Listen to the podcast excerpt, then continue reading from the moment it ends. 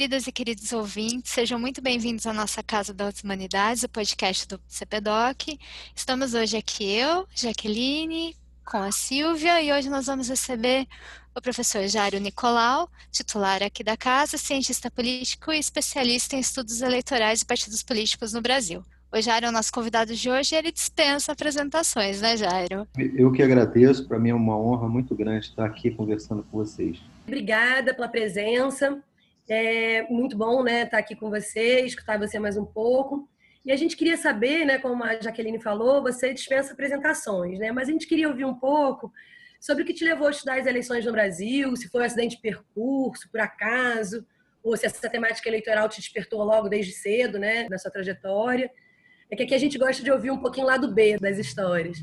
A gente queria saber como é que a sua carreira enveredou para esse estudo das eleições. É, vou começar contando uma história trivial. Eu comecei a gostar de eleições, é, primeiro militando na juventude.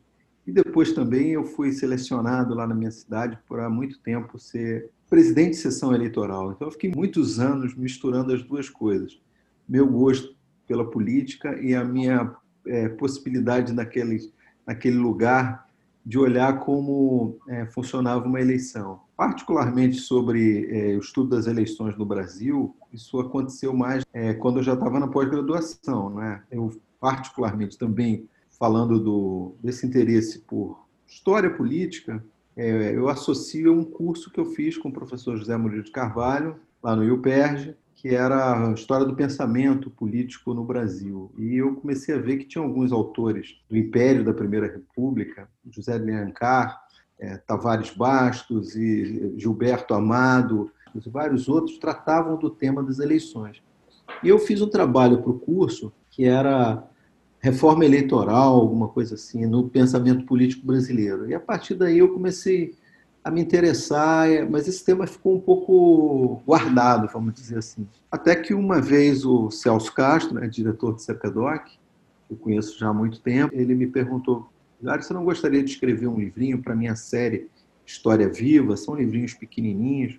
Eu disse para ele, eu sou cientista social, eu não, não sei nada de história, não sei, gosto de história, mas não saberia escrever um livro sobre é, um assunto da minha área. Aí pensei, pensei, resolvi tirar do, assim, da gaveta aqueles textos e aquela ideia é, de tentar resumir para um leitor como que tinha é, mudado ao longo da história brasileira as regras eleitorais, o sistema eleitoral. Eu já tinha lido muita coisa sobre isso, aproveitei e escrevi esse livrinho. E depois esse livrinho cresceu é, quando eu fui é, sugerido se eu não quiser justamente fazer isso. Olha, o livrinho é, sei lá, a série estava saindo do ar, você não quer, se você quiser, agora você pode aumentar esse livro e fazer o mesmo livro um outro livro. Aí eu fui mexendo, o livro foi ficando maior, e a editora achou que não devia ter o mesmo nome mais, que não podia ser. Eu adoro a história do voto no Brasil, né? adoro a capa do livro, que era uma, é uma foto do título de eleitor do meu pai. Mas... É eu adoro, realmente é linda essa capa. É, e aí eles resolveram mudar de nome, mudar tudo, e virou Eleições do Brasil, virou um livro quer dizer, parecido com o primeiro, mas agora muito mais é, material. Eu pesquisei com mais calma, vi muitas teses, fui fontes primárias, e assim ficou. Eu virei um historiador, não sou um historiador, né? mas esse, esse lado mais de estudo da história foi um pouco a partir dessas experiências e desse convite. Né? Ah, muito legal ouvir seu depoimento, Jário. Eu não imaginava que a sua experiência como presidente de sessão eleitoral era um dos motivos por trás da história do voto no Brasil. E é justamente isso que eu estava pensando, né? Assim, seu, a gente não tem como negar, né, que os seus livros sobre as eleições do Brasil, eles são referência obrigatória para todo interessado em história política brasileira, né? Seja especialista ou leigo.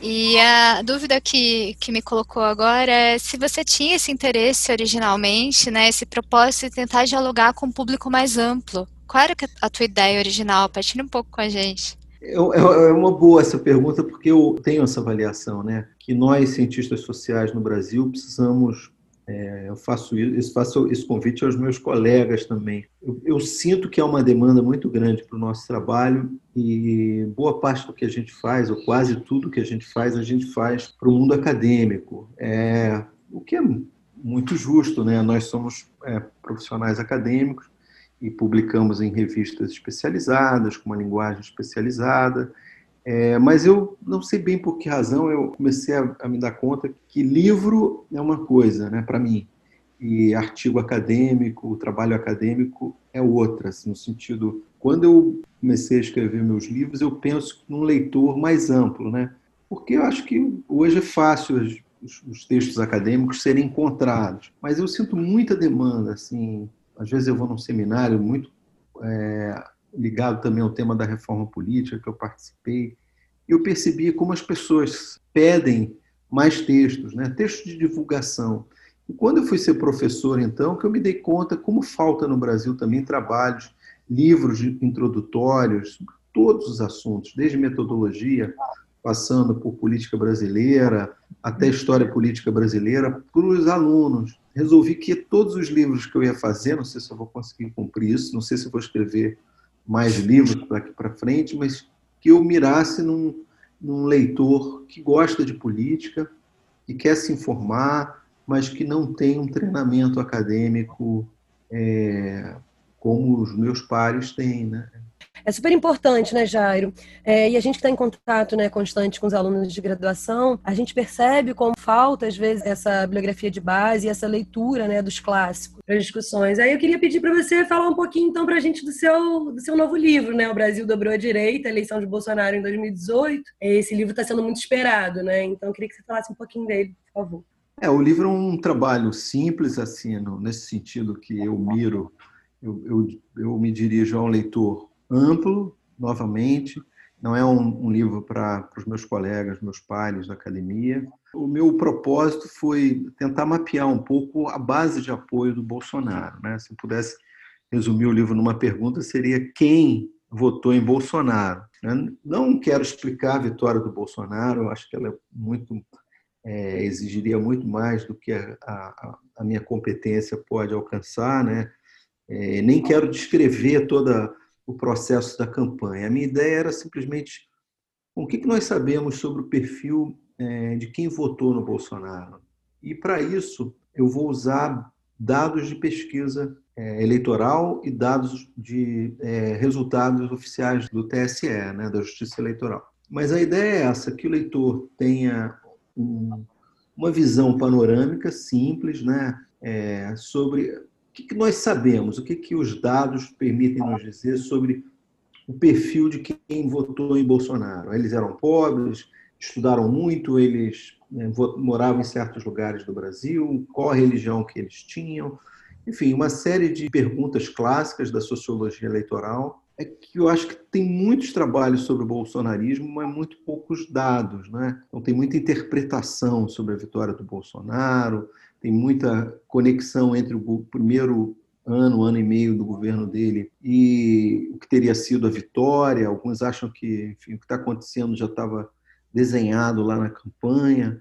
E eu me dei conta que muito pouca gente tinha mexido efetivamente com dados. Acaba que nós, cientistas políticos que fazemos estudos eleitorais, a gente escreve artigos muito sofisticados, né? muita estatística, muitos modelos, e que são publicados em revistas acadêmicas. Mas, de novo, a minha, minha meta foi tentar traduzir um pouco o conhecimento dessas pesquisas para um público comum, que é jornalistas, militantes, gente que gosta de política, que tem paciência de ver uns gráficos e sair assim desse mundo das impressões. Ah, Bolsonaro teve voto é, dos homens, da, da, da, elite só, perdeu entre as, as pessoas de baixa escolaridade. Enfim, nós construímos uma série de clichês sobre as eleições e o livro ajuda, eu acho, um pouco a colocar no lugar, né? Acho ótimo, Jair, e acho que é realmente uma contribuição necessária, porque a partir da sua impressão, do seu diagnóstico, né, o cientista político padrão publica muito artigo científico, dialoga muito entre si, com um público muito reduzido, e os livros são, de fato, uma forma de democratizar o acesso à informação e tudo que a gente está precisando é informação de qualidade, né? Então, para os ouvintes curiosos e interessados, para saber mais, vá às livrarias, estará lá, o Brasil dobrou a direita. Mas não adianta, né? Dado todo esse repertório, todo esse conhecimento, né? Com esses títulos no seu currículo, Jairo, não adianta que você se torne um dos favoritos, quer queira, quer não, para se manifestar sobre a cena eleitoral a cada dois anos no Brasil, né? 2018 bagunçou muito as suas análises, já vou engatar um comentário sobre as eleições do Rio, né? Óbvio, sem querer exagerar um pouquinho e exigir mais a sua capacidade premonitória, como que você está analisando a cena eleitoral do Rio em 2020? Acho que a eleição do Rio, eu posso estar um pouco enviesado, porque eu sou morador da cidade do Rio de Janeiro, mas é, o meu palpite é que é a eleição mais importante dos 5.700 municípios que vão às urnas agora em novembro. Por quê? Porque talvez seja a eleição em que o tema da disputa nacional seja apareça com mais força. Afinal de contas, o movimento bolsonarista, né, a própria carreira do Bolsonaro foi feita na cidade do Rio de Janeiro. Ele foi começou a sua carreira em 1988 como vereador da Câmara Municipal do Rio de Janeiro. Então, por tudo isso, eu acho que vai ser a eleição mais importante dessas 5.700 que vão acontecer simultaneamente, porque para mim eleições municipais ela tem um forte componente da agenda local, né? São a maioria das cidades o que está em jogo são questões da administração local, dos, dos, conflitos, das clivagens do município. Nós, analistas, quando os, os, votos são contados, a gente tenta passar uma régua, fazer as contas e dizer: olha, tal partido subiu, tal partido cresceu, é, desceu, tais lideranças apareceram, mas no final das contas nós sabemos que são 5.700 disputas quase autônomas, né, levando esse argumento ao extremo. Mas aqui, a meu juízo, terá mais importância para o futuro do país, assim, no sentido mais amplo, é a do Rio de Janeiro. Então eu vou acompanhar com muito carinho a, eleição do Rio de Janeiro. Eu acho que ela está aberta, assim, do ponto de vista é, dos nomes, né? Enfim, vai ser uma eleição provavelmente emocionante, com muitos candidatos, muita disputa, e com essa, é, esse agravante, digamos assim, que é o impacto dela para o cenário nacional. Né?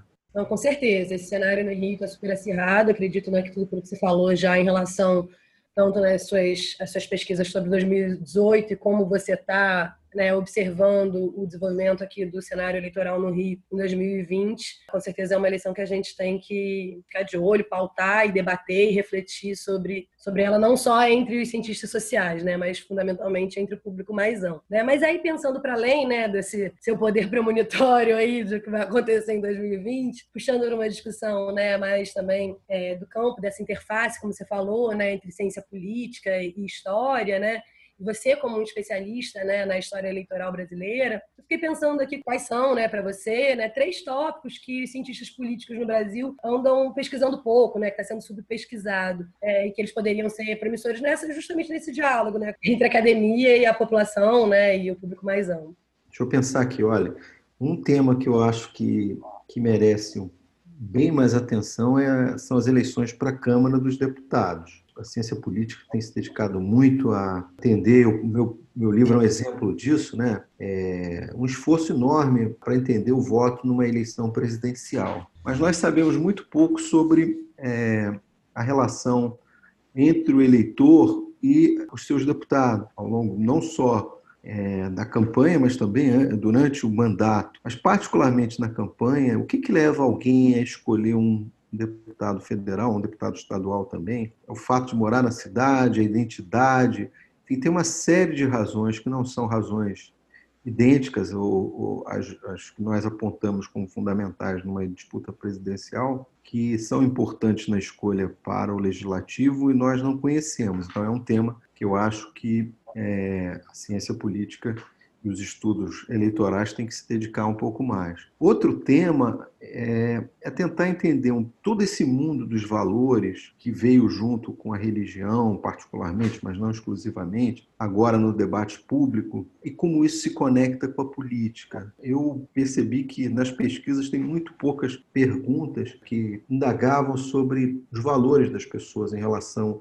uma série de questões, casamento, pessoas do mesmo sexo, criminalização de drogas, aborto, família, religião. Por exemplo, há uma hipótese que o Bolsonaro teria sido sobretudo a expressão de um mundo conservador no campo é, dos valores e da família e tal, mas isso eu não consegui capturar nas pesquisas. Eu acho que falta mais que nós estudemos um pouco mais essa dimensão do eleitor, das pessoas no Brasil, ou seja, como que o mundo da família, da religião, se conecta com o mundo da política, em geral e particularmente nas eleições. E, em linhas gerais, eu acho que a ciência política precisa fazer é, também um, um, outro movimento na direção da sociologia. A ciência política ficou muito institucionalista. Eu próprio sou um institucionalista, né? Estou fazendo uma crítica a mim mesmo, assim, de, com ênfase no comportamento das pessoas por conta das instituições, ou seja, as instituições elas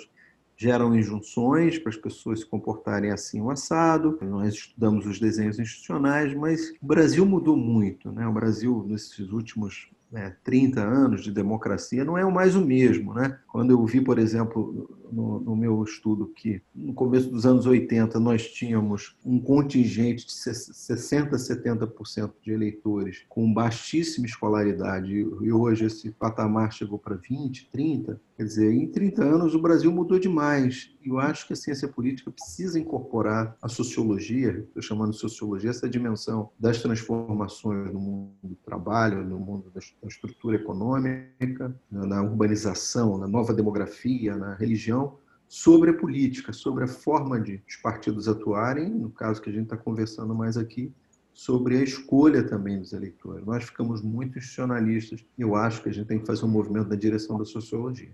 É, de fato, Jair, assim, é, acho que isso é um consenso. Cada vez mais a gente se dá conta de que, de fato, a gente não estuda eleições para o legislativo. Mas aí, assim, para retomar né, o fio da meada geral, que foi o nosso papo até aqui, né, não tem como deixar de ser, a sua trajetória foi fazendo esse curso né, de, de fazer história das eleições no Brasil. Eu queria te ouvir um pouquinho quais os desafios que te parecem cercar esse tema quando envolve uma interface de ciência política da história, né? Qual que é o desafio que te te parece em fazer esses estudos é, eleitorais em perspectiva histórica? Tá bem, eu vou começar falando de uma área que na minha, que é a área da história, mas pelo conhecimento que eu fui é, cultivando nesses últimos tempos, de ler muitos trabalhos de história, de conversar com alguns historiadores, me parece que a história feita no Brasil, né, a historiografia, ela carece muito de uma formação quantitativa, né? São raríssimos os trabalhos, eu acho que se perde muito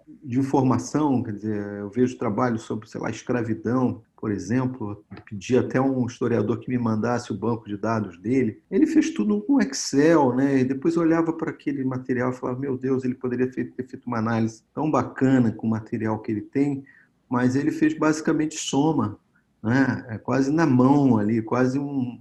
Se ele usasse uma calculadora, ele chegaria ao mesmo lugar. Até onde alcance, a formação do historiador no Brasil carece muito de métodos quantitativos. Isso acho que daria um salto. Uma coisa que a ciência política, um aluno tende a ter, dependendo da formação dele, mas em geral nos programas no Brasil, ele tende a ser exposto a um treinamento quant mínimo, né, para ele lidar com os com as questões que, de pesquisa. Então, eu acho que falta ao historiador métodos quantes, na média, e do lado da ciência política falta história. Nós somos muito sincrônicos, né? Quer dizer, nós perdemos a dimensão do tempo. Em geral, as pessoas se especializam ali em votações no Congresso, no comportamento de um partido. E quando nós, eu me incluo nisso, porque eu tratei do tempo nesses livrinhos, mas tratei de uma forma muito ingênua, né, sem treinamento metodológico historiador. Então, acho que falta para nós, cientistas sociais, uma dimensão temporal nas nossas análises. Né? Eu percebo isso em geral. Em geral, nós tendemos a fazer análises que ignoram a passagem do tempo. Né? E quando nós fazemos isso, nós fazemos também sem metodologia, como eu fiz nesses livros. É uma, um pouco da intuição, né? A passagem do tempo é uma coisa que vem depois da outra. É uma, uma, visão totalmente ingênua, mas é uma visão de quem não teve treinamento. Eu acho que no final das contas esse casamento é um casamento metodológico, né? Falta aos cientistas sociais a metodologia para tratar do tempo e falta aos historiadores o que nós os cientistas sociais temos mais acesso, que é uma formação em métodos quantitativos. Acho que se a gente puder é, proporcionar um ambiente de diálogo, um ambiente que tenha diálogo é, em que todos nós conversemos, aí ficaria bonito, né? É isso, Jair. Muito bom, muito bom ouvir, conhecer um pouco mais da sua trajetória, né? E é isso, a importância da gente estar pautando essas discussões, né? Tanto dessa perspectiva metodológica, né? Da, e também da interdisciplinaridade, de como que as ciências sociais, a história, mas dentro das ciências sociais, né? A antropologia, a ciência política, a sociologia, as discussões qual e quant, né? Quanto que nessa conjuntura, né? E não só atualmente, mas para pensar, né, contexto, questão do tempo, né, questão das relações, das instituições, é fundamental a gente a gente estar tá sempre refletindo sobre isso tudo. Muito obrigada mesmo pela sua presença. É, aproveito aqui para encerrar mais um podcast da Casa das Humanidades e também a todos e todas que estão nos acompanhando. Obrigada, Jairo. Eu que agradeço a honra de conversar com minhas duas colegas, colegas do CPDOC, que estão com esse programa tão bacana.